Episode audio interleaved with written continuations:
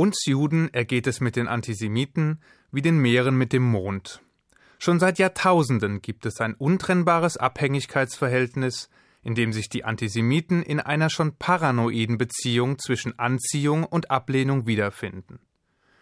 In regelmäßig wiederkehrenden rhythmischen Zeitabständen tauchen sie auf und überschwemmen die Gesellschaft mit ihren abstrusen antijüdischen Thesen und Ideen, um sich anschließend wieder zeitweilig zurückzuziehen, stets wissend, dass die nächste Hasswelle bald folgen wird. Die im Laufe der Zeit aufgegriffenen Themen weisen dabei einen beeindruckenden Variantenreichtum auf. Christusmörder und Brunnenvergifter, wahlweise gierige Kapitalisten oder skrupellose Bolschewisten, Weltverschwörer und Imperialisten, Heuschrecken und Kolonialisten, Rassisten und Barbaren. Ein Dauerbrenner in den Top Ten antijüdischer Propaganda ist das Thema Beschneidung. Und tatsächlich, seit einiger Zeit ist es mal wieder soweit. Die Anziehungskraft dieses Themas ist einfach unwiderstehlich und führt zu einer Ballung von Zeitungsartikeln, in denen sich die Autoren ihrer Profession nach Journalisten und Juristen mit der strafrechtlichen Relevanz der Beschneidung befassen und eine gesetzliche Beschränkung oder gar Strafbarkeit der Beschneidungspraxis propagieren. Der Vorteil dieser Themenauswahl liegt für den jeweiligen Verfasser vor allem darin, dass sich auch der vermeintlich aufgeklärte, nur leider meist uninformierte Bürger sowohl mit dem Feldzug gegen althergebrachte Traditionen und vermeintlichem religiösen Fanatismus als auch in seinem engagierten Eintreten für Recht und Gerechtigkeit mit den eifernden Autoren identifizieren kann.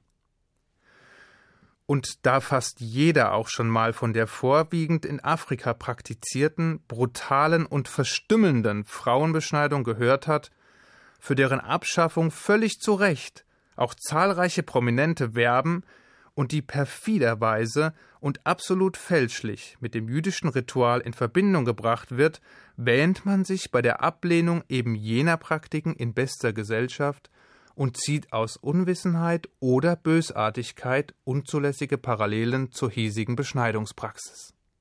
Denn immerhin, der Begriff ist ja der gleiche. Das war es dann aber auch schon wieder mit den Gemeinsamkeiten.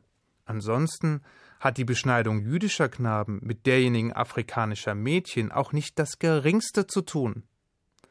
Doch was hat es denn nun mit der Beschneidung nach jüdischem Ritus auf sich? Die Brit Milah was übersetzt so viel bedeutet wie Bund der Beschneidung, ist die vor ca. 3500 Jahren vollzogene Besiegelung des Bundes zwischen Abraham und dem Schöpfer. Ein unwiderrufliches Zeichen im Fleisch, ein spirituelles und identitätsstiftendes Bekenntnis. Sie ist einer der drei in der Tora erwähnten Bunde zwischen Mensch und Gott, als da wären Schabbat, Gebet und eben Beschneidung, und findet ihren Niederschlag im 17. Kapitel des ersten Buches Mose, wo es heißt: Dies ist mein Bund zwischen mir und euch samt deinen Nachkommen, den ihr halten sollt. Alle männlichen Kinder bei euch müssen, sobald sie acht Tage alt sind, beschnitten werden in jeder eurer Generationen. So soll mein Bund, dessen Zeichen ihr an eurem Fleisch tragt, ein ewiger Bund sein. Und auch heute, wie zu jeder Zeit, folgen Juden diesem uralten biblischen Gebot und erneuern und bekräftigen den Bund von Generation zu Generation. So wie einst Abraham seinen Sohn Isaac am achten Tag nach der Geburt beschnitten hat, so werden auch heute männliche Nachkommen am achten Tag an ihrer Vorhaut beschnitten. Und obwohl die Brit Milah einen so hohen Stellenwert hat, dass sie sogar am Schabbat oder an unserem höchsten Feiertag, dem Yom Kippur, erfolgen darf, wird eine Ausnahme zum Wohle des Kindes in den Fällen gemacht, in denen das Kind noch zu schwach oder kränklich ist. Unsere Kritiker werden es nur mit Widerwillen zur Kenntnis nehmen, aber die Gesundheit und das Wohlbefinden unserer Kinder hat unbedingten Vorrang. Vorgenommen wird die Beschneidung von einem professionellen Beschneider, einem Mohel, der einem Chirurgen aufgrund seiner Ausbildung, der Praxis und der Routine gewiss nicht nachsteht und unter sorgfältiger Einhaltung hygienischer Vorkehrungen. Das Kind selbst bekommt unmittelbar nach dem Schnitt einen Tropfen Wein zu trinken und schlummert schnell ein. Die Wunde selbst ist bereits nach wenigen Tagen verheilt. Die Kritiker der Beschneidung befinden sich historisch gesehen in guter oder genauer schlechter Gesellschaft. Denn immer wieder im Laufe der Geschichte wurde den Juden, die unter nichtjüdischer Herrschaft etwa der Römer, der Christen oder der Kommunisten standen, die Ausübung der Beschneidung verboten, um dadurch ihre Abwendung vom Judentum zu erzwingen.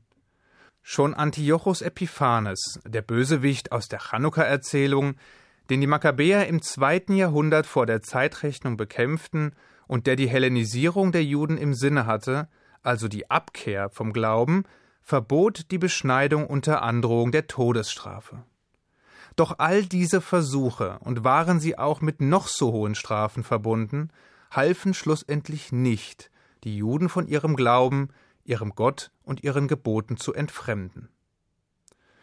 Der jüdische Philosoph Baruch Spinoza bemerkte dazu, ich halte dieses Zeichen für so wichtig, dass es meiner festen Überzeugung nach an sich schon genügt, um die gesonderte Existenz der Nation für immer zu behaupten.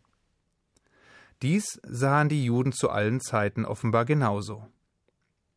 Nun interessieren sich die Beschneidungsgegner wahrscheinlich wenig für Spinoza und halten allerlei wilde Theorien bereit, weshalb die bisherige Praxis gesetzlich verboten werden sollte. Da wird das Strafgesetzbuch und der Tatbestand der Körperverletzung bemüht. Es wird auf Traumatisierungen verwiesen, die Babys angeblich bei der Beschneidung erleiden sollen und die sie ihr ganzes Leben lang begleiten und es werden Einzelfälle, in denen der ansonsten harmlose und risikolose Eingriff missglückt ist und tatsächlich einmal Komplikationen entstanden, zum Normalfall hochstilisiert. Stichhaltige und überprüfbare Untersuchungen gibt es keine. Aussagekräftige Belege? Fehlanzeige. Woher denn auch, wenn man berücksichtigt, dass die Beschneidungspraxis nicht nur bei Juden praktiziert wird, sondern nach offiziellen Schätzungen jede dritte männliche Person, also 33 Prozent der männlichen Weltbevölkerung, inzwischen beschnitten ist. Die Gründe sind vielfältig. Während Muslime, die ihre Kinder mit 13 Jahren beschneiden, ebenfalls religiöse Traditionen waren, sind es etwa in Amerika, wo ca. 65 Prozent der Neugeborenen meist noch in der Klinik beschnitten werden, heute gesundheitspolitische, hygienische oder ästhetische Motive. Diese Praxis wird in vielen Ländern der Welt befürwortet und durch die Weltgesundheitsorganisation zur Bekämpfung der HIV-Infektionen besonders in Afrika empfohlen, da die Gefahr einer HIV-Infektion durch die Beschneidung um bis zu 50 Prozent gesenkt werden soll.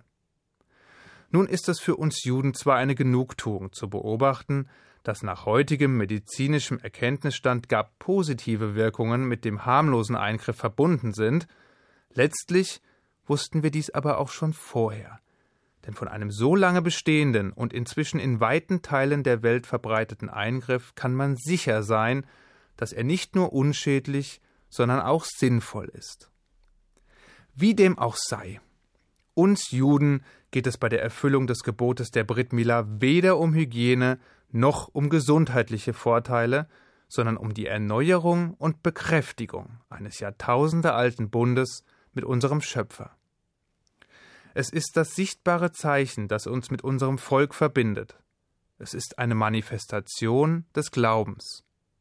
Ein Bekenntnis, das jede Generation, jedes jüdische Elternpaar durch eine bewusste Entscheidung im Sinne Gottes vollzieht.